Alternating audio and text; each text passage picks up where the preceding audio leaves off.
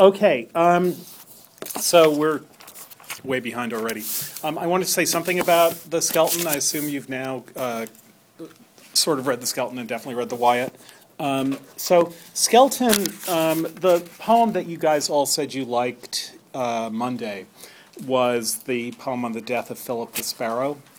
And um, yeah, that's one of his famous ones. Um, it's from that poem. It's obviously not the whole thing. Um, I mean, it's obviously not the whole thing because the title is um, uh, as it's given to you in this book is from Philip Sparrow.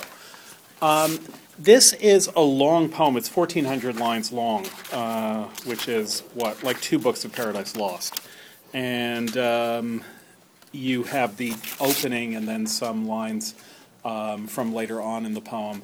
It is in the voice of the sparrow's owner, who is a real person named Jane Scroop. She was a young girl in um, um, a convent school whose sparrow died. And um, so Skelton just went kind of wild in um, bringing together the church service with the um, the service for the dead and various other church services um, with the death of this sparrow. Um, why did people like it? Just since so many people did. What was what was likable? Gabriel. Um, I would say the lyricism. It just it just flowed really really well. Uh huh. And in addition to it, it just there's this aspect of paganism that just didn't quite. It just like wasn't what I was expecting, and I found it quite entertaining that we have this nun talking about the um, classical gods and goddesses and their relationships to the sparrow. And instead of talking about the big god up above, it's all the little ones that are like running around. Mm-hmm. Okay. Good. Yeah. Um, is your hand up, Leah? And it's also just, you know, to make the simple answer, the, the, the impassioned eulogizing of a sparrow is inherently funny. Yeah. Yeah. I mean, it's it's a lot of lines for a sparrow, um, and it makes sense that the sparrow's owner herself, um, called Dame Marjorie here, might um, be sad for a long time over the death of a sparrow. But you wouldn't expect a poet to write 1,400 lines about the death of a sparrow, except as an excuse. So the question really is, what's it an excuse for? I mean, it's delightful. So you can say you can answer that very quickly by saying it's an excuse for being delightful. Um, but what's delightful about it then, George? It seems like he just discovered rhyme and is Yeah. really having a lot of fun with it. Yeah. So the thing about skeleton, there's a form called skeltonics in English poetry, um, and guess who invented them? Um, basically, they refer. I, I'm. There is a Shakespearean sonnet. I'm trying to think whether I can say that there's any other proper name. Yeah, there's Spenserian stanzas. Um, that might be it though for for um, forms of verse in English that have English poets um, give the proper name to that form of verse. Uh, there's Skeltonics, which is which this poem is written in. Um, there's Spenserian stanzas because Spenser invented the stanza that he writes the Fairy Queen in, and as we'll see when we get there. Um, and they're Shakespearean sonnets because Shakespeare um, invented the form of sonnet that's the one you probably are most familiar with uh, three quatrains and a couplet. Um, that's not the sonnets that you will have read for today by Wyatt are not in that form. They're in what's called the Petrarchan form, which is the, the more standard form of the sonnet. Um, but we will get to that. So, Skeltonics, yeah, as George says, it's as though he had discovered rhyme. Um, I wanted to read you a little passage from um, another part of um, Philip Sparrow, which is um, she, the voice, the speaker, um, has occasion because she can talk about because she does talk about everything um, that suggests itself to her. Has occasion to talk about the history of English poetry to date. Um, that date being the late 14, early 1500s.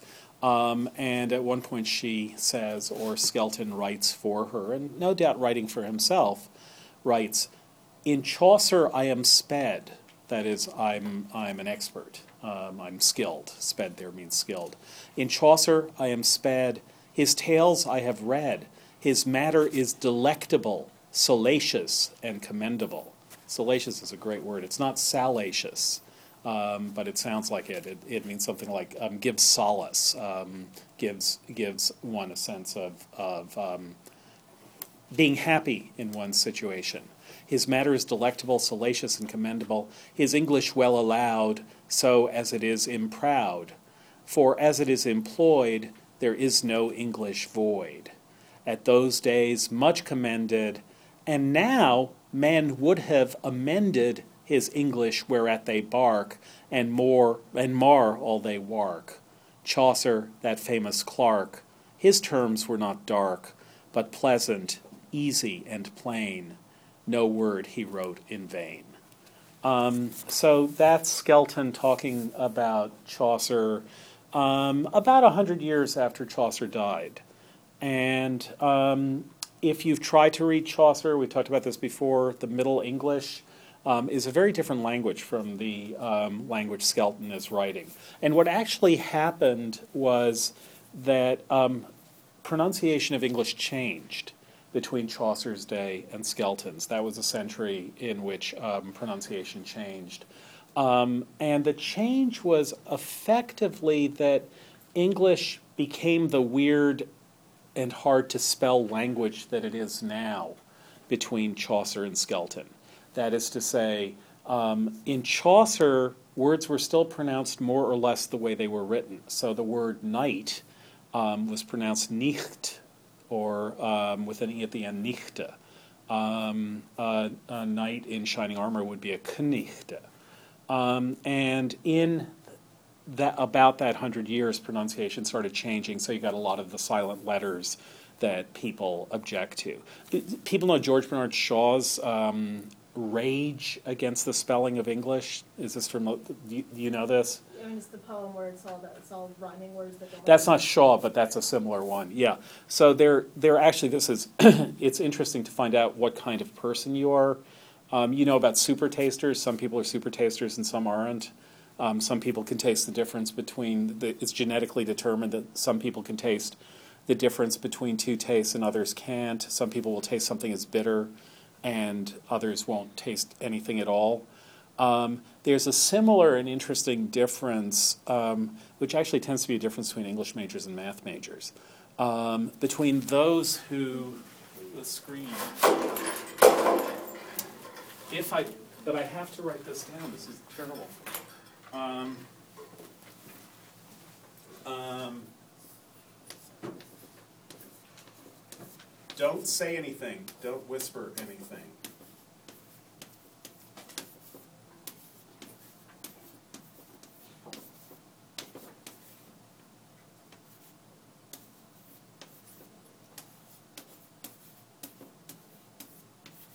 So, um, read these words, and how many can tell which rhyme just by reading them? Can you tell by reading them which rhyme? If you can, raise your hands.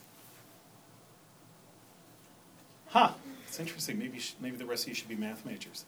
Um, so, about half of people, when they read, will subvocalize what they read. That is, they will hear in their minds, in their heads, in whatever part of uh, cerebral cortex deals with sounds, they'll hear what the words sound like. So they will know that tough and enough rhyme. Um, half of people won't. Um, what they do when they read is they um, are their their processing of written words is visual, and so what they're seeing is the visual parallels rather than the audi- the audible the um, parallels. So um, for people who are purely visual, they see these words tough, though, cough, rough. I guess that runs with enough and, and tough as well. Um, they see those words and they say, oh yes, very similar. They all have the O U G H ending, except they don't say that. They see that that they all have the O U G H ending. Um, and um, half of half of people, I think it really does break down 50-50. Um, half of people will hear what the words sound like. Um, so what happens after Chaucer is that difference starts making a difference. Um, the difference in spelling versus sound, so that um, for people who are reading English, half of them can hear that K N I H T, they hear it as night, even if they're reading silently. Um, and the other half are seeing those letters, and they're seeing that those letters are actually very similar to eight, because they see the IHT in both of them. And they make those comparisons. So different people will um, see words as closer or farther away from each other um, based on whether they tend to be more visual or more um, sound um, connected. I think in among English majors, people who do poetry tend to hear more. People who do at least pre 20th century poetry tend to hear more, tend to subvocalize as they read, and people who really like novels tend to um, process visually um, and can actually read faster for that reason. It's, it slows you down to subvocalize. At any rate, in Chaucer, it didn't make a difference. Um, words that looked like they rhymed did rhyme. Um, words that looked like they didn't rhyme didn't. Um, then there was a big shift in English pronunciation, and um, spelling got weird to the extent that in the early, in the late 19th and early 20th century, George Bernard Shaw, who you will know as the writer of Man and Superman, among um, many, many other things, um, demanded a reform of English. And he said, for example, you could phonetically spell that word, G H O T I, Shaw said, spelled fish. And the reason it's spelt fish is it's the GH of enough, the O in women, and the TI in nation. So, fish. And he thought that was ridiculous and no one could ever learn English, and English would fail as a world language, and um, the end of empire was come, and terrible things would happen. And he believed in phonetic spelling, and he actually published some essays that are utterly unreadable in um, phonetic spelling. And there was a very, very uh, small, thank goodness, small um, movement to publish books in phonetic spelling. Um, I had the misfortune of having to find a book once by Robert Bridges um, in that that ha- turns out to have been published both in phonetic and in normal English. And the normal English was taken out of the library, and there was this giant phonetic volume, and it was just so vexing. um, so, what that meant was the the reason Skelton is saying that um, now men would have amended is English whereat they bark is because people actually lost a sense of Chaucer's pronunciation. And that wasn't recovered for a while. People thought Chaucer pronounced his words in a more modern style than he did. And what they really thought was that he wasn't metrical. Um, that is, that his rhymes were iffy and that there really wasn't any meter in Chaucer. Um, and what they didn't realize is that every vowel gets pronounced. Um, so if you pronounce every vowel, if you pronounce the E's at the end of words, which you do when you read Chaucer, um, then he's metrically perfect. Um, but there was a sort of gap in the history of English poetry when this pronunciational shift occurred. Um, and Scotland actually came into it uh, in an interesting way, but we don't have to go into details there. Um, but that gap meant that there is a sense in which Skelton is reinventing or is one of the reinventors of English poetry, even though he really, really loves Chaucer and says, no, Chaucer is perfect, don't be amending his works, don't be modernizing them. Um, rhyme itself is a modern, um, and by modern, what I mean is basically the year 1000 and after, um, is a modern innovation in poetry um, ancient poetry in the West was so easy to rhyme that no one thought that that was a good thing. Um, in fact, it was thought to be a bad thing. Um, if you rhymed, you were getting this um, absurd echo, um, which um, prevented you from people from concentrating on what you're saying. That's because ancient languages, Greek and Latin, are inflected languages, and inflected languages means that uh, an inflected language means that you get the same word ending. Um, so if you, to give an example, the way you would say of this man in Greek, um, which is a phrase that will appear fairly frequently. You know that um, that is the um, shield of this man. Um, the the phrase of this man is or this man's is tu tu tu anthropu. Um, so there's just lots of that kind of echoing, and rhyming was of no interest in languages that don't have a lot of different vowel, a lot of different syllables. Um, rhyming is not where poetry goes. Um, as European languages, which are much less inflected, French, German is still fairly inflected, but um, French and Spanish and so on, as European languages where word order rather than word ending mattered, as they developed, rhyme became more and more an interesting thing you could do. Um, what happened was, Dante actually talks about this. Um, with the coming of courtly love, um, of movements in courtly love, there were lots of love poems that poets were writing. Um, the poets all knew Latin. No one knew Greek, by the way. Um, people, Skelton didn't know Greek, Wyde didn't know Greek. Greek was not yet a language that had been recovered. Um, but everyone knew Latin. If, they, if you were literate, you pretty much knew Latin. And what happened then was, as the love poets came in, they were men who could write and did write and were very, very, very um, facile in writing in Latin. There is some Latin in this poem, as you know, from the church service. The pla, he would have pronounced it placebo, um, placebo, I shall please, um, at the very beginning of the poem. But if they were writing to the women that they were in love with, the women wouldn't have known Latin. And so they wrote in vernacular languages. And in writing in vernacular languages, in French or Italian or English, they wrote in rhyme um, because that was something that um, nursery rhymes did. That's something you could do in vernacular languages. That's something that was very effective in vernacular languages. And it then, there was an interesting kind of flip where it then became the case that if you wanted to write in rhyme, which they decided they did, it was a really cool thing, rhyme. Um, if you wanted to write in rhyme, you would have to write in a vernacular language. It didn't make sense to write rhymed poetry in Latin. Um, so people started writing in modern languages. Uh, Dante was the most famous, and he really um, set things going for people after him.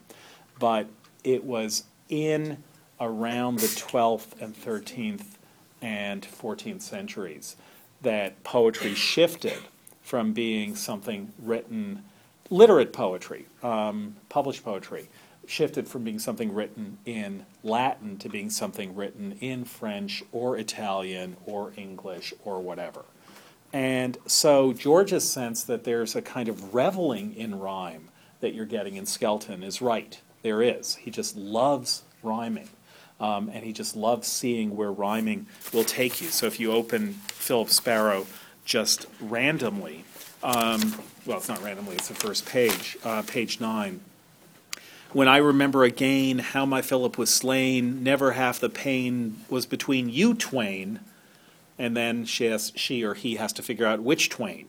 So here are four rhyme words. They just suggest themselves to him. And then he has to think of some lovers. So he picks a pair, Pyramus and Thisbe, as then befell to me. I wept and I wailed, the tears down hailed, but nothing it availed to call Philip again, whom Gib, our cat, hath slain. Gib, I say, our cat. So first we get Gib, our cat, hath slain. Um, and we get the rhyme on slain and vain and again and so on. And then he or she um, decides to rhyme on cat. Gib, I say, our cat warrowed her on that which I loved best. It cannot be expressed, my sorrowful heaviness, but all without redress. For within that sound, half slumbering in a sound, I fell down to the ground. Uneath I cast mine eyes toward the cloudy skies. The point is that if you take something that isn't serious, like the death of a sparrow, I mean, it's serious enough, but um, not serious as the history of poetry goes. If you take something that isn't serious, then you don't have to be decorous in the poem that you're writing. Um, you can look for whatever images you want wherever they come from. You can jump from, um, you know, you can say, I look at the skies, or here's Pyramus and Thisbe. You can just go all over the place. And what determines well, where you'll go next is if a rhyme suggests itself to you. So all you have to do, it's, it's, if you've ever done extempore rhyming, um, what you're always doing, there's always a stretch in extempore rhyming. Um, you have to find a reason for the rhyme that occurs to you.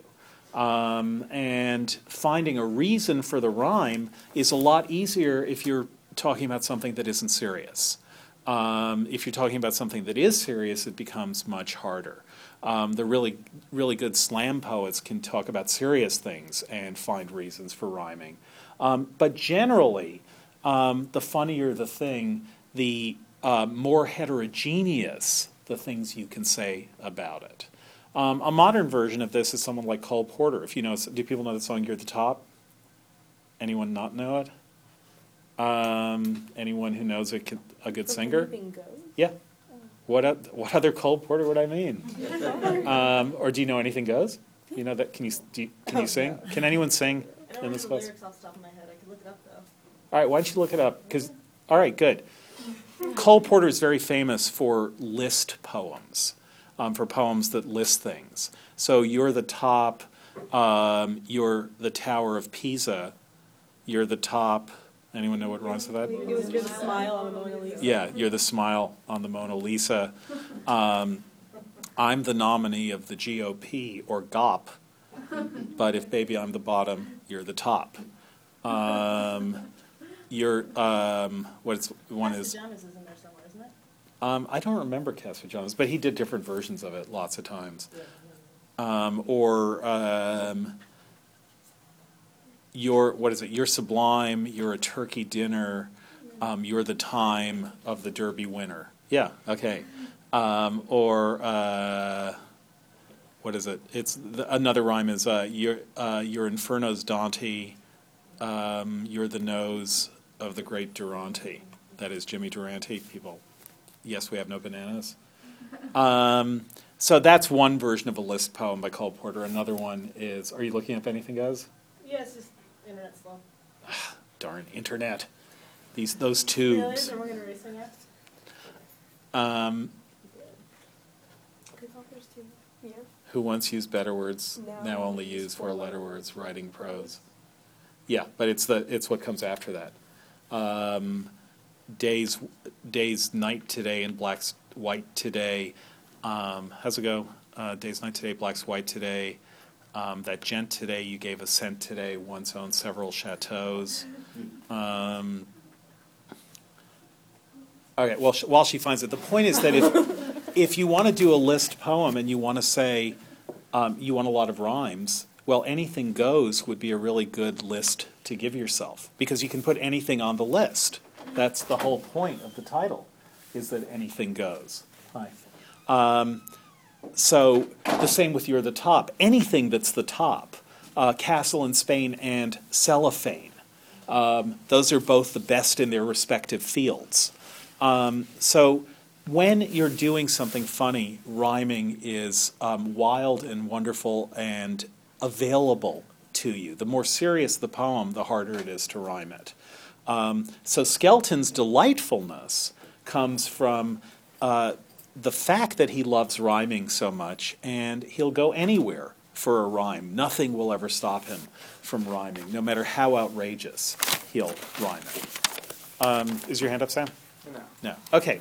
Um, let's look. Now let's turn to Wyatt. Um, what did you guys think of the Wyatt reading?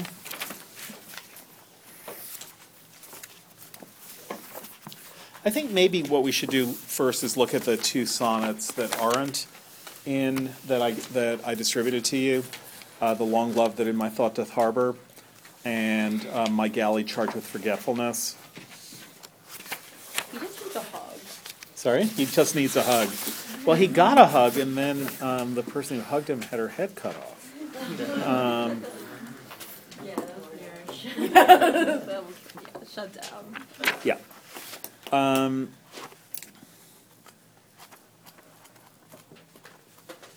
But does someone want to read the long love that in my thought doth harbor?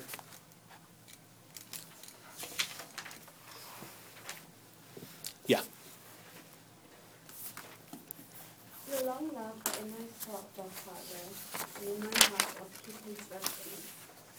Is my face prefaced, with bold pretence, and therein campeth, spreading his banner. She that me learneth to love and suffer, and wills that my trust and lust negligence be reigned by reason, shame, and reverence. With his hardiness taketh displeasure. Wherewithal unto the heart's forest he fleeth, leaving his enterprise with pain and cry. And there him hideth, and not appeareth. What may I do when my master feareth, but in the field with him to live and die? For good is the life, ending fatally. Great, thank you. That, that was beautiful. Um, so let- just interpret it. Just, just paraphrase what it means. The long love that in my thought doth harbor. Um, what does the word long mean there?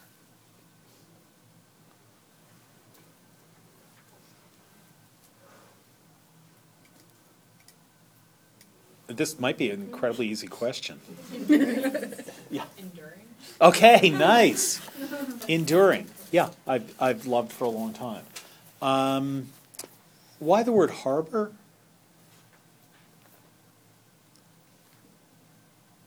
Yeah. Um, it has nice, meaty, multiple meanings. Um, it can be either safe harbor or to like harbor a criminal. Uh-huh. And, you know, it's, it, there's an air of subterfuge about it. It's not just, you know, not just something you keep, it's something that you're almost hiding. Okay, I think it probably wouldn't quite have the hiding, the harbor the criminal um, resonance then, but there is a sense of um, a place where you can, um, there's a sense of shelter in the word. Um, Gabriel. Um, I was gonna relate it to banner. He's Mhm. talking about a banner, and I seem to read that as more of a militaristic aspect. Mm-hmm. And when we're talking about a harbor, uh, naval ships, or if you're sailing from England to France to engage in a war, you're sailing from a harbor. Mm-hmm. So, um, or, and then you po- le- stay in a harbor, and if he's with the king, he's probably on a ship in the harbor for safety purposes. Okay. That's kind of my train of thought. Okay, good. Um, or your ship of thought. Yeah. Um, so it's it's like a ship in a harbor in his thought. Um, so what would it mean, even if you take the take a little bit of the subterfuge idea, what would it mean for the love to harbor in his thought? Yeah. Maybe that now it's there and later it won't be. Okay, now it's there and later it won't like, be. Um, so the long love is short lived. Okay. Um, yeah. And it's sort of kept at the forefront. Like it's it's not like he's repressing it. It's in his thoughts, like constantly. Uh huh. Okay, so it's so, but why? Yeah, George. He's not sharing it with anybody. Yeah. He's keeping it safe in his own heart. Okay, and in particular, who is he not sharing it with then? His girlfriend. Yeah, the the woman that that he is, the what what is often called um, just generically the cruel fair. Um, that's a generic name for the woman that this kind of poem is written to. Um, she's beautiful. I'm so in love with her, but I can't tell her because she would be so cruel. Um, you could you could start feeling that maybe and They Flee From Me as well. Um, this is a translation, but also an adaptation of a poem of, of Petrarch's. Um, and we will next week see Surrey's um, translation of the same poem. In fact, maybe we'll look at it after we look at, at this, so we'll officially be keeping up with the syllabus. Um, so it harbors in my thought, which means some, probably something like um, it tries to take shelter there and not announce itself. Um, maybe hide, um, but at least it's it in my thought it it's um, safe from exposure or relatively safe from being exposed. It's less exposed to danger. So it is militarist. Um, that is, its banner is going to be the is going to be the crucial word. Um, what do you think of those rhymes, harbor and banner?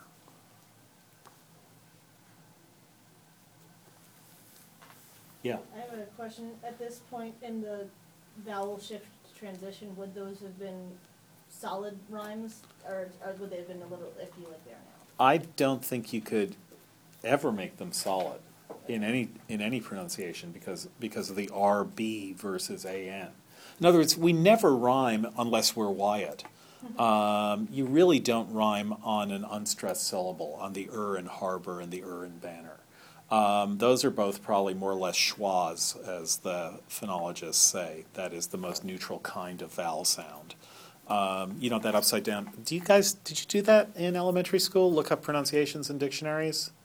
You never had to do that. So there's there's it's it's a little bit like George Bernard Shaw. You're lucky. But if you do look up the pronunciation of something, na- yeah, now you just go to Wikipedia and there's a little there's a little um, speaker and you can hear what it sounds like. Um, there is a letter called a schwa, or there is a sign called a schwa, which is this. And if you if you look up a word in a dictionary book, dictionaries used to be books like this, um, and they were alpha, they were the same words as this book except in alphabetical order.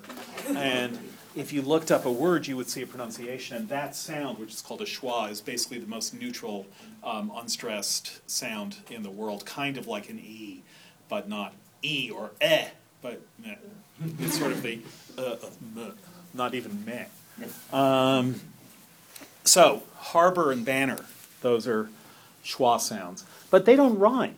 Um, they wouldn't count as rhyming. You know, imagine trying a limerick that way. Um, there once was there once was a man at a barber um, who said that he wanted a banner.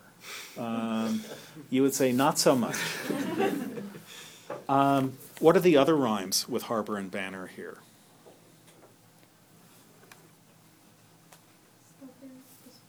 suffer and displeasure. Yeah, the um, the rhyme scheme is a Petrarchan scheme. Um, so the way Petrarchan sonnets work is they divide into what's called an octet and a sestet.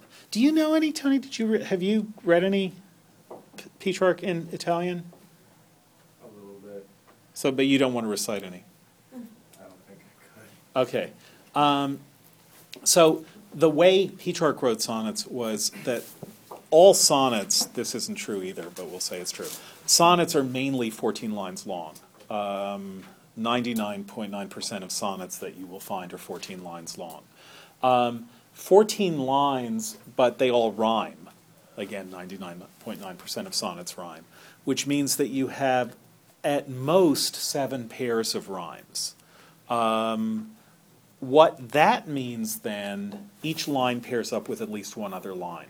What that means then is that sonnets are by their nature asymmetrical because if you have seven pairs of lines, you can't divide the sonnet right in half unless you split a split a rhyme.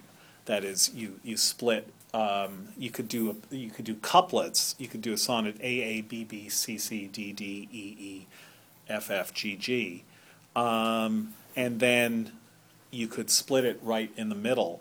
But first of all, couplets, there's no reason for a poem to be a sonnet if it's in couplets. It's just the 14ness of the sonnet gets lost. It's just seven couplets, big deal. And secondly, if the 14ness weren't to get lost, then you would be splitting the sonnet right down the middle, right at the end of the seventh line. So you'd have three, three rhymed, three rhymed couplets, then a line, then a split, then another line, and then three more rhymed couplets. So um, it's even Baroque to go there. The main point is that sonnets are by their nature asymmetrical.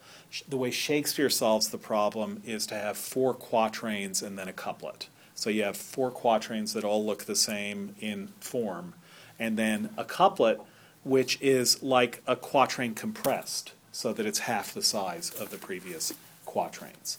The way Petrarch solves it is to, or what he does is to write his sonnets so that they start with an octet, with an eight line form, um, usually rhymed A, B, B, A, A, B, B, A, not invariably, but, but usually.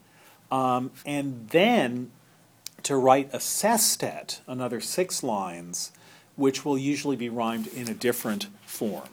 Um, here, what you'll see is it's um, A B B A A B B A C D C C D D. So C D C C D D. So it doesn't look at all like a shorter version of the octet. Um, frequently in, um, in Petrarch, there's what's called a turn between the octet and a sestet. Uh, the technical name for this is a volta, which is Italian for turn. So the octet will set the situation up, and then the sestet um, will tell you what the result of that situation is. Um, this sonnet is an example of that. Um, but that's basically the structure of Petrarchan sonnet. Um, octet followed by sestet, and there's a turn between them. So here we have A, B, B, A, A, B, B, A, and the A rhymes are harbor, banner, suffer, and displeasure. Yeah, No, okay. Um, harbor, banner, suffer, displeasure. Yeah. But faithfully doesn't rhyme with die and cry. Um, it's it rhymes as much as Banner does with Harbor. Um, it's the um, oh I see. One yeah there is a convention in English which um, probably has to do with the history of the English language um, and probably has to do also with um, hearing diphthongs slightly differently and also has to do with if you read a lot of poems where words like that are supposed to rhyme, our brain treats them as rhymes. Um, this is actually an interesting thing when we think words rhyme that don't. Um, it's rare, but it happens. Um, so, people know Blake's poem, The Tiger. This is the most famous example of this. Um, so, what is the non rhyme rhyme in The Tiger? Symmetry. With? Yeah, with what? I. With I, yeah. Um, tiger, tiger, burning bright in the forest of the night, what immortal hand or eye could frame thy fearful symmetry? Whoops. Um, but if you if you're taught tiger in seventh grade or whatever grade uh, you learn it in, I was in seventh grade, um, and uh, you get used to rhymes like symmetry and I, and you see that they're also all over Shakespeare. Um, after a while, your brain handles them the way it handles um, irregular past tenses. We have a kind of irre- we have regular rhymes um, that we think of as rhyming, and you know anyone can can figure out rhymes to a word. Um, you can say hope and dope, and you can um, look for other rhymes. If you've ever tried to write a, po- a rhyming poem, you know what that's like. You say, "Oh my gosh, I am so in love," and let's see, of, above. I guess I could do above, cove. Well, there's cove, but it's not cove. Dove. Yeah, that'll do it. Um, so going through the alphabet that way um, is looking for a rhyme where you'll hear whether it rhymes. Um, and those are regular rhymes in the same way that if you're taught a new verb in English that you um, haven't heard before, like Google, um, a verb that is first attested in a book, I think in William Gibson's Pattern Recognition. I think that's the first um, hardcover book to use Google as a verb. What's the past tense of Google? Googled. Everyone knew that. No one said, oh my gosh, the past tense of Google is a giggle. maybe it's gaggle. Maybe it's guggle.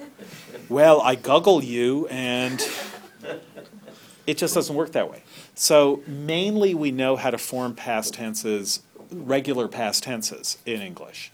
Um, however, there are past tenses that are irregular, and we don't stop to think about the fact that yesterday I swam across the lake and then I Googled you. Um, that there's some, that we're not forming the past tense of swim in the same way that we form the past tense of Google. Um, so those are called. If you've ever taken foreign languages, you know that those are called irregular. Sometimes they're called aorists, strong aorists, or irregular verbs. Yeah. Well, I mean, but it's also, you know, that's not always true. For example, snuck is not actually a word. The past tense of sneak is sneaked, but everyone says snuck. Yeah. Yeah, no, no, no, it isn't always true, um, but it's sometimes um, when words rhyme, I mean, this actually shows you that past tense and rhyme go together. Um, that when words rhyme, we sometimes think that they they have the same irregular past tense, um, and um, and they sometimes do, and they sometimes don't. Um, we say bring and brang. We say ring and rang, um, and we know that it's brought um, but we say brang because of the rhyme. So,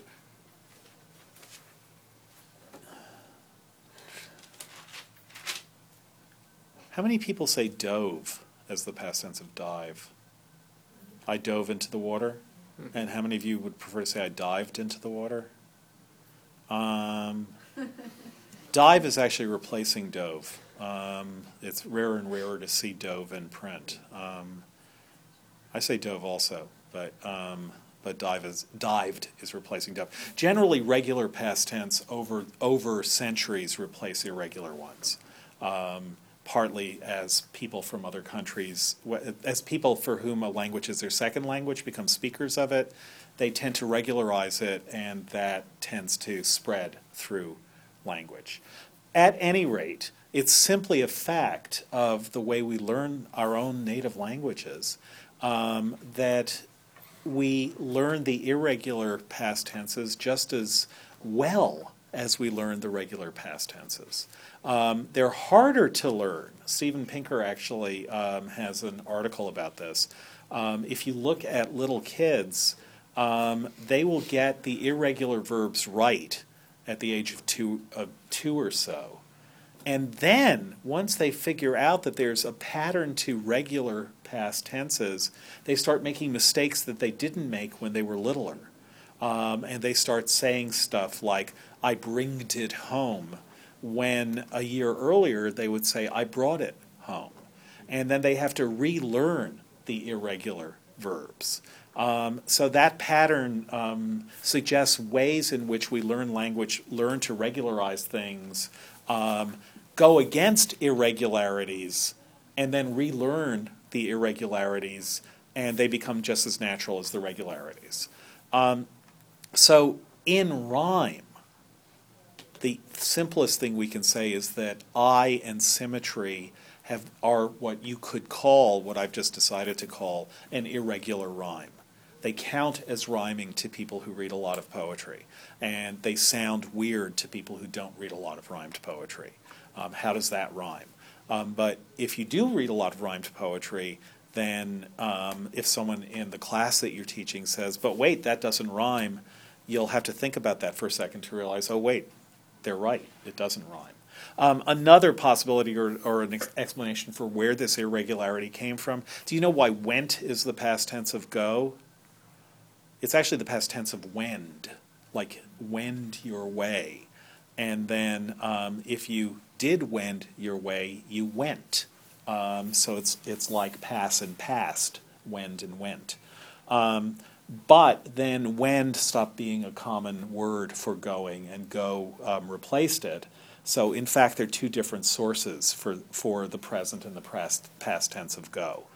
Um, so what happens is language is always recombining, like recombinant DNA. It's always recombining and, and doing all sorts of things, um, and we keep up with it. So another possibility is that if you if you listen carefully, you will hear that the vowel I ends with an e. It's I. And so symmetry also ends with that e. And what's being rhymed with between I and symmetry is to the people who hear who heard it as a rhyme, who thought it was a rhyme, they simply heard it as i.e. symmetry. What's the problem? Um, you can have party, you can have i.e., you can have symmetry. They all rhyme.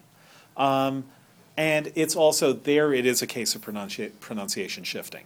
That is to say, that I used to be pronounced E. Um, people would talk about, um, I, got some, I got some mud in, my, in me E.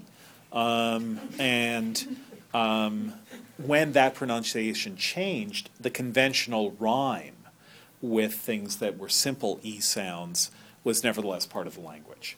Um, so there are all sorts of reasons. This isn't a course in this, but I think it's so fascinating that I can't help myself.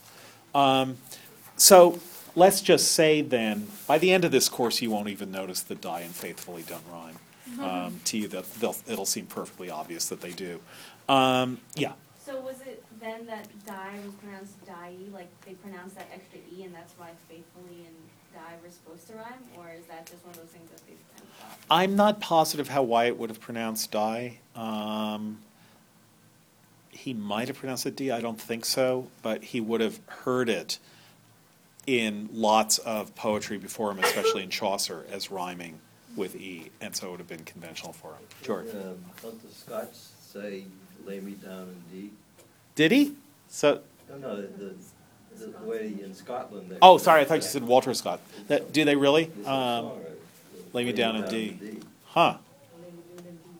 Let me do, whoa, okay. Yeah, all right, so there is the Scottish thing um, going on here. No, I mean, what happened was that Chaucer was actually, his, his best disciples were Scottish poets.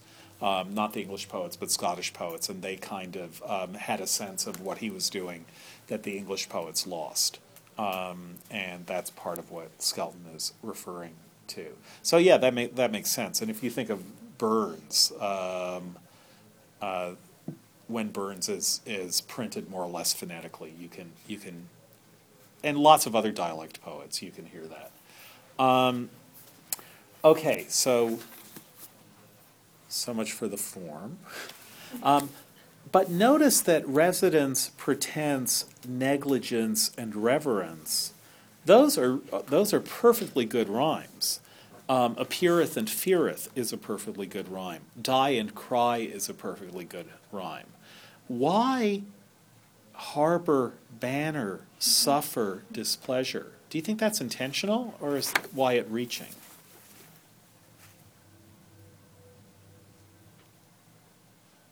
Must be intentional. Or I wouldn't ask, right? Good, you're learning. So, what? Um, Yael, you were going to say intentional too. Uh, no, You were going to say unintentional. I'm just thinking. Okay, um, yeah. It, it kind of like um, dissonance in music, where if it's you're expecting a harmony, and then there's two notes that produce some sort of dissonance. In this case, it'd be rhyme, but it draws the attention to Yeah. it. Okay, good. Yeah, yeah. Gabriel. Uh, prior to the translation, did it rhyme? In yeah, it rhymed in Italian. Um, yeah, Petra. It's much easier. You should know, by the way, it's much easier to rhyme in Italian So than in English. preserve its, uh, preserve the actual words that Petrarch used? Um, he was no, he was trying to preserve the ideas. Actually, I'm not sure the Surrey is in here, but the Surrey's trans, Surrey's translation um, is much more accurate, um, which is um, no, it it isn't. Um, it's I'll I'll Xerox that for you also. Um, Surrey's translation is much more accurate, and there's a particular thing that Wyatt changes. So here's the thing to know about Wyatt.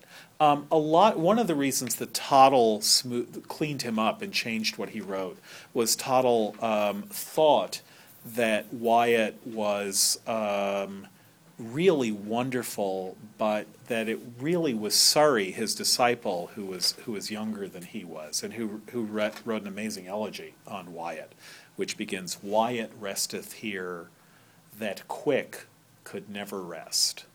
That is that when he was alive, um, that is quick as meaning alive. Um, he was always restless, and now he's at rest because he's not quick because he's dead.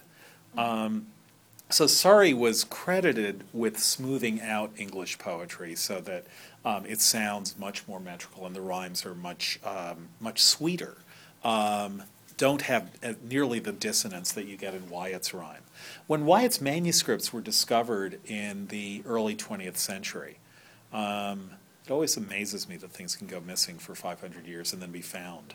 Um, but when Wyatt's manuscripts were discovered in the early 20th century, um, people could see how he revised his poems. And the really fascinating thing is he revised them for roughness. He made them rougher in his revisions. Um, he would write, a lot of these poems were also written to music, not the sonnets, but um, some of the other poems, like um, My Lute Awake. Um, but he wrote very smoothly and with very great harmony um, in his first drafts. And then he worked against that. He worked to make them less smooth and less harmonious. Um, and again, that's just a purposefulness in what he's doing. That to get um, the painfulness of the situation that he's trying to describe, he's actually managing um, harmonies and dissonances, consonances and dissonances. Yeah. Um, I remember there was one of the poems that we read by Wyatt, I think it was called In Aeternum, or Yeah. I probably are not pronouncing that right, but um, that was very much um, repetitious. Yeah. And I thought in a very beautiful way, but is that so? I guess did he not really revise that, or was that one of the ones that? Well, that we don't know. I mean, it's it's there are not that many poems that we that we see his revisions for. So, by we at this point, I mean me. There may be people who do know, um, but of most of the poems, we um, people don't know. Um, but you can guess from from the from the few where we do see his revisions. Um, you can guess that he does tend to revise for roughness, um, tend to revise to give it. Um, uh, you know, the, a, a quality of, of friction and resistance and um, uh, the power that comes with that. Um, so here, I think the effect, first of all, is that you get in the middle lines, in the B rhymes, and in my heart doth keep his residence, into my face presseth with bold pretense. That's there's a kind of security in that. There's a kind of self-confidence in the rhyming. The rhymes are much more prominent. They're closer together because it's rhymed A B B A. And the B rhymes, which are closer together, are also more prominent, even if they were farther apart. Probably a standard way of doing A B B A rhymes would be um, I've never checked this out, but now I think I will. Would be that if you have to give yourself um, stretches in the rhyming, um, you might want to do it in the B rhymes because they're close together anyhow. Um, and the A rhymes you might want to rhyme more prominently so that people can keep track of a rhyme that doesn't get picked up till three lines later. Um, on the other hand, you can certainly get away with less with um, with sketchier rhymes if the words are if the rhymed word isn't going to be picked up for three lines. Um, harbor, residence, pretends, banner. You've kind of forgotten the harbor part, and it's trailed off anyhow. Harbor, banner. But in this case, I think the effect is um, a really good one. That there's confidence in the middle lines, in the B rhymes, and um, some lack of confidence in the A rhymes. So the long love that in my thought doth harbor for protection, and in mine heart doth keep his residence, into my face presseth with bold pretense, and there encampeth spreading his banner. So, how's his body being described here metaphorically?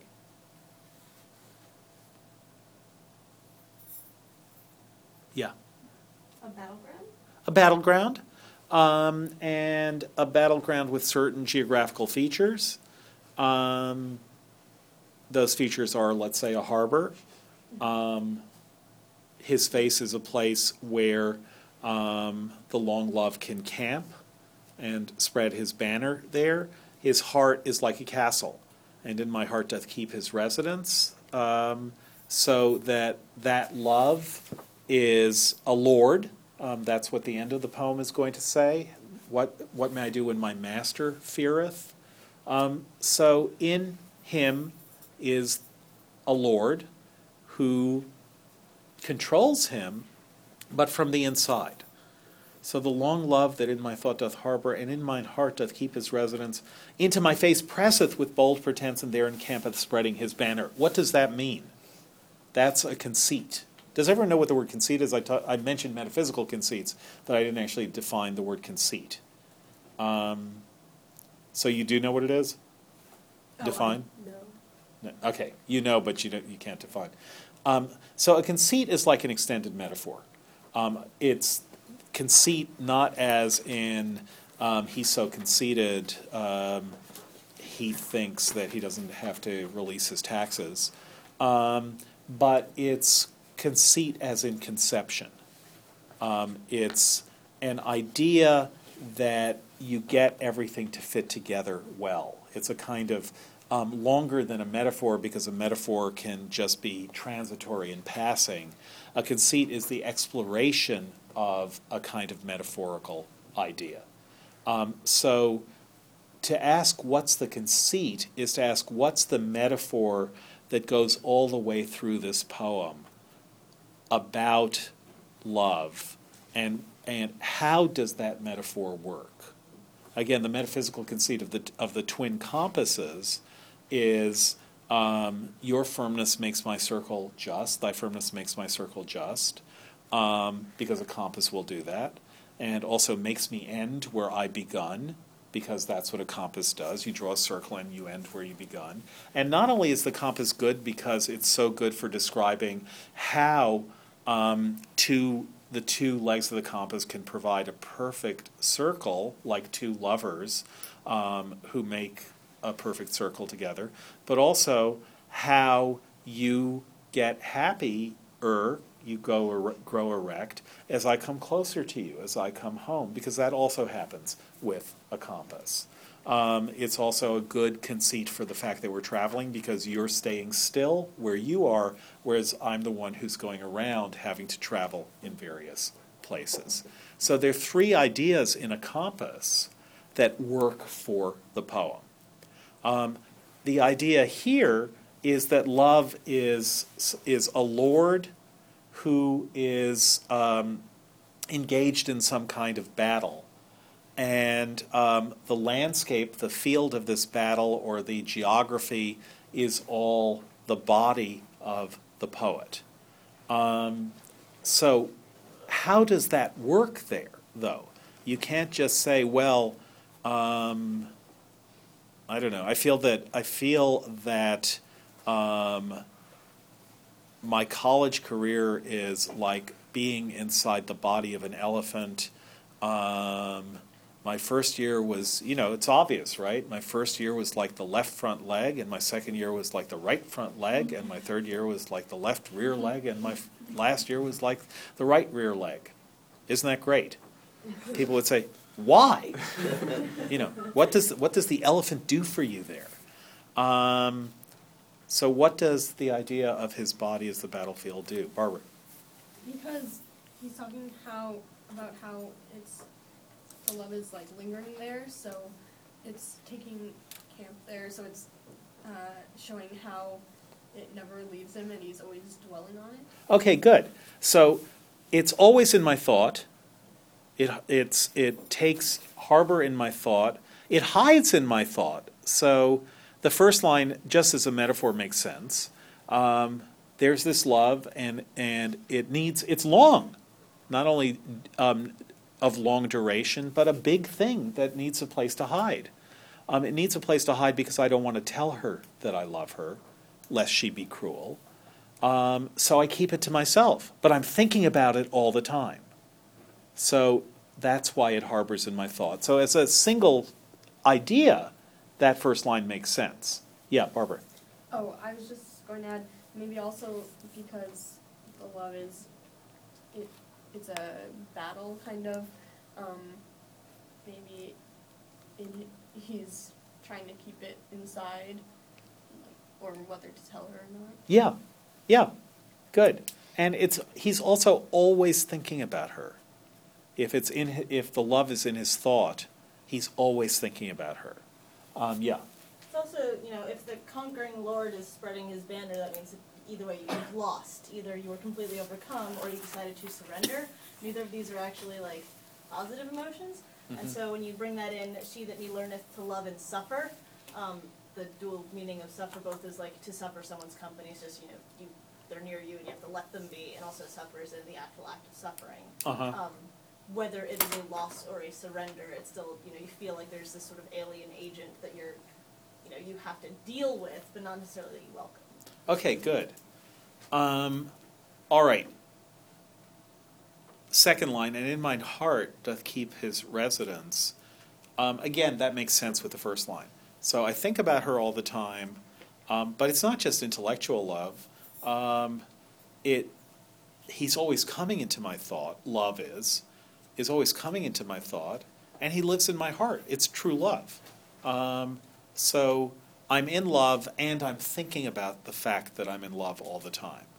Um, so love is in the head, love is in the heart. Um, that's a standard pairing, head and heart. Um, so so far it's okay. The long love that in my thought, as as a as a conceit, as a metaphor, there's nothing unusual or difficult here. Um, this is easy to process metaphor. The long love that in my thought doth harbor, and in mine heart doth keep his residence. Into my face presseth with bold pretense, and there encampeth spreading his banner. Now, what does that mean if we say, love harboring in my thought means I think about her all the time, love keeping his residence in my heart means that I really love her, it's from the heart? Um, what does love pressing with bold pretense and camping and spreading his banner in my face mean? Yeah. I mean, if if the person is like is having the idea of love on their mind all the time and continually thinking about it, that their emotions can now be read through their face. Someone looking at their face can tell how they feel, and that this love has affected them so much that their facial expression itself is different. Yeah. Um, what would the banner of love be in someone's face? Yeah. Blushing. Blushing. Yeah. This, so here he's describing blushing. And what he's basically saying is, I saw her or I see her and I blushed. And because I blushed, she knew what I was thinking.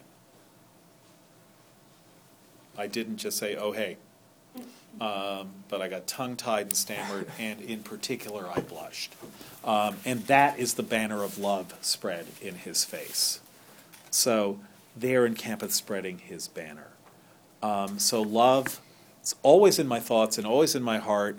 And then um, seeing her, I blushed, which was the boldness of love. So notice this conceit is almost a self antonym. This is what you were saying, Leah, that what love is um, doing to him is the opposite of what he wants to do. He doesn't want to say, Oh, I love you, but he's noticing that he's blushing as though love itself within him is declaring itself to her, even though he doesn't want to. Um, so, this is a good description of a kind of self division in his desires. He wants her to know, he doesn't want her to know. Love wants her to know, that's why we blush, why we stammer, and so on. Um, because the emotion itself wants the other person to know somehow. Um, even if we want to keep it to ourselves, we can't. As Freud says, betrayal oozes out of every pore. Um, we're always betraying ourselves. And that's what he's describing here. God, she knows. I'm kicking myself. But he's not quite saying I'm kicking myself. He's saying I'm kicking love within me for doing this to me. Because notice that in the fifth line, then, is it's she that me learneth to love and suffer. So he's the one loving and suffer, suffering. She that me learneth to love and suffer, and will that my trust and lust's negligence be reined by reason, shame, and reverence, with his hardiness taketh displeasure. So she wants my trust and lust, negligence, that is, blushing itself, um, the, the lack of self command that lust has. She wants it to be reined by reason, shame, and reverence. And it's not. He's blushing. He's not simply able to um, treat her with respect, um, love her fine, but treat her with respect and not make it an issue. Um, she taketh displeasure with his hardiness. She's angry that he blushes. So that's what we're getting here in a, in a somewhat elaborate way. But the situation is, I'm always thinking about her. I run into her, I blush, and she gets angry. And so that's the octet. That's the situation. So what does love do then? The long love that harbors in his thought when she gets so angry. She blows up at him. She says, ah, or she turns on her heel and walks away. So what does he do? What does love do? Retreats. Where? To the heart. Yeah, into the heart's forest. Such a great phrase. Especially since we've already thought of the heart as a castle. But now it's almost as though everything has been destroyed, made wild, made um, ungovernable. Wherewithal unto the heart's forest he fleeth, leaving his enterprise with pain and cry, and there him hideth and not appeareth. So he goes scurrying back, tail between his legs, to the heart's forest. So notice that what Wyatt does here is to change the, the heart from the residence of love to a forest, to a wilderness. Um, is just a great way of pursuing this geographical set of images, but showing how everything has changed. It's like, do you guys know that book, The World Without Us? Um, it came out like, you know it? I, I know of it, I've never read it, but I, it, that's the one where it describes what will happen if like, for some reason, like humans just didn't exist anymore and like what would happen to the buildings and Yeah. like, Didn't Discovery Channel do like a thing? Yeah, yeah. So if human beings just just um, stopped existing um, tonight, um, here's what would happen tomorrow, and here's what would happen in two days, and here's what would happen in a week. Um, what would happen in two days is all of New York City's subways would be flooded, um, and pretty soon the streets would be flooded too. Um, New York, to be New York, has to be pumping water out of the subways um, basically 24 7. Um, so it's not like, oh, things would be in a Sleeping Beauty suspended animation for a while until the weeds started growing. Um, it's how quickly everything would change. That's kind of what's happened here. Um, the residence of love has now turned into a forest, wherewithal unto the heart's forest he fleeth, excuse me, fleeth, leaving his enterprise with pain and cry, and there him hideth and not appeareth. And then Wyatt says, And what may I do when my master feareth, but in the field with him to live and die, for good is the life ending faithfully. Um, so, what choice does he have? What does he have to do, according to this rhetorical question?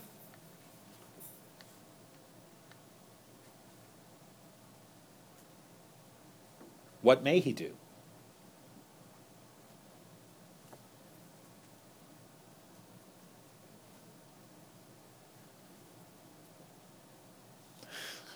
What may I do when my master feareth, but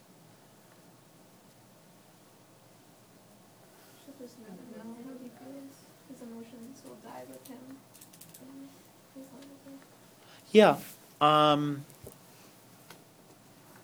just literally. What does he have to do? Don't. And it's still the same live and die? Yeah, he has to. He, he's he's going to stick with love, um, live and die with love. Um, if love dies, he dies. If love lives, he lives. Um, so what does he want? But in what may I do in my master feareth? But in the field with him to live and die, um, I have to be loyal to him. For good is the life ending faithfully. Um, faithful to whom? To love. Yeah, so what Wyatt is actually doing here um, is the way Petrarch ends the sonnet is to say, and the way Surrey um, ends it in his translation, um, Surrey's last line is, Good is the life that taketh end by love. That is, it doesn't matter, even if she gets angry and tells me to go away, and I get all frightened, and um, love goes shrinking into the heart's forest, I'm going to love forever because it's better to love even someone who spurns you. Um, to stay loyal to that person and to love her is still the right thing to do. But Wyatt doesn't translate it that way. He has, um, it's almost as though the split between himself and love, between the speaker and love, um, introduces a second relationship here. In Petrarch and Surrey, it's I love her, and here's my metaphor for that. In Wyatt, it's I'm tormented by love, but I'm going to stay faithful to love. Not faithful to her. It's not, oh, I'm so in love with her, and this is how I'm describing it. It's that love is all I have. And so I'm going to stay faithful to love. Not because I'm so desperately in love with her so much as um, it's the right thing to be loyal to love. Um, love is important even in pain. Love is important even if it is painful.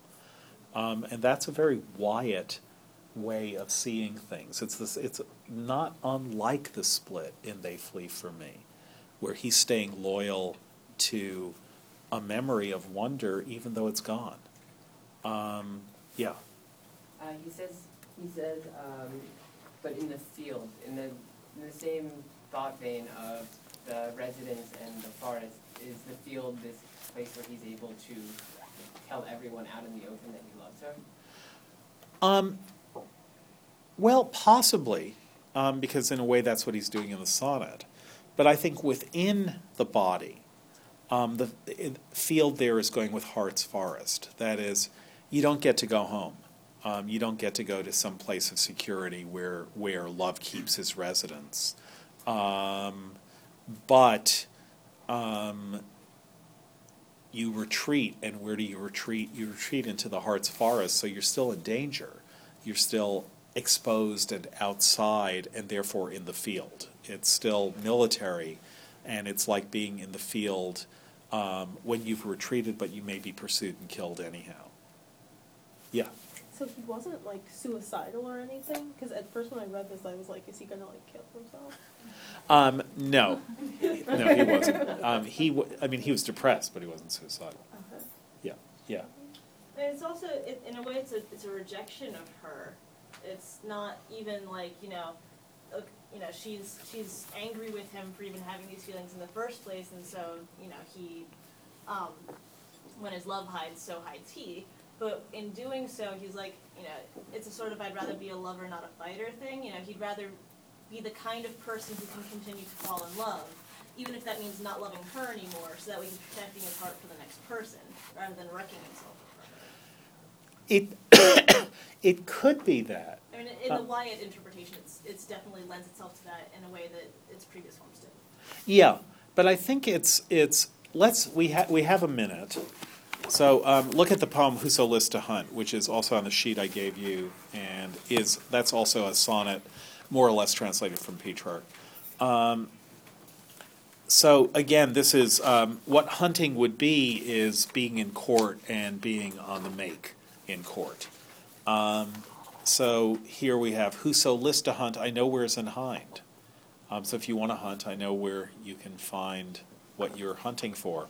But as for me, alas, I may no more. The vain travail hath wearied me so sore, I am of them that farthest cometh behind. So I'm so weary. It's been so vain. I'm so exhausted by love that I am the farthest behind in the pack of people who are hunting. Yet may I by no means my wearied mind draw from the deer. So he can't keep up, but he can't stop. That's the experience of, um, well, that's the typical Wyatt experience. Um, it's wearying, it's exhausting, it's painful. It will come to nothing, and it's all I have. Yet may I by no means my wearied mind draw from the deer, but as she fleeth afore, fainting I follow. I leave off, therefore, sithens in a net I seek to hold the wind. That's what it is trying to um, uh, pursue this woman, who is Anne Boleyn. Here he's clearly talking about Anne Boleyn. Um, who list her hunt, this is the turn, we're now at the sestet, who list her hunt I put him out of doubt as well as I may spend his time in vain. So if you want to hunt, you can spend your time in, in vain just as I did. And graven with diamonds in letters plain, there is written her fair neck round about noli me tangere. So if you have a footnote, what the footnote will tell you is that um, Augustus Caesar made sure that his deer weren't being poached by having giving them collars that said "Do not touch me." Um, so you didn't want to hunt those deer. Um, so you can follow her; she's amazing. But if you get to her, you will see that she has that collar. There is written, "Her fair neck round about noli me tangere, for Caesar's I am, and wild for to hold, though I seem tame." Notice how that's like they flee from me. That is that it's not that wild things become tame. It's that things that you may think are tame. I have seen them gentle, tame, and meek that now are wild. Things that you think were tame, it turns out they they were and are wild. And that love, which in some um, non passionate view, if you're not in love, some non passionate view of love is, yeah, that's great, you know, it'll be all domestic and we'll be cozy and happy and that's wonderful, um, seems to aim at tameness. But for Wyatt, love aims at wildness and it becomes more and more wild. And so it's painful. It's a desire which is always painful and a desire for pain. Um, and that's where wild for to hold, though I seem tame. Um, it's a pretty amazing uh, description that he gives of that. Um, all right. Uh, sorry for Monday, and have a good weekend.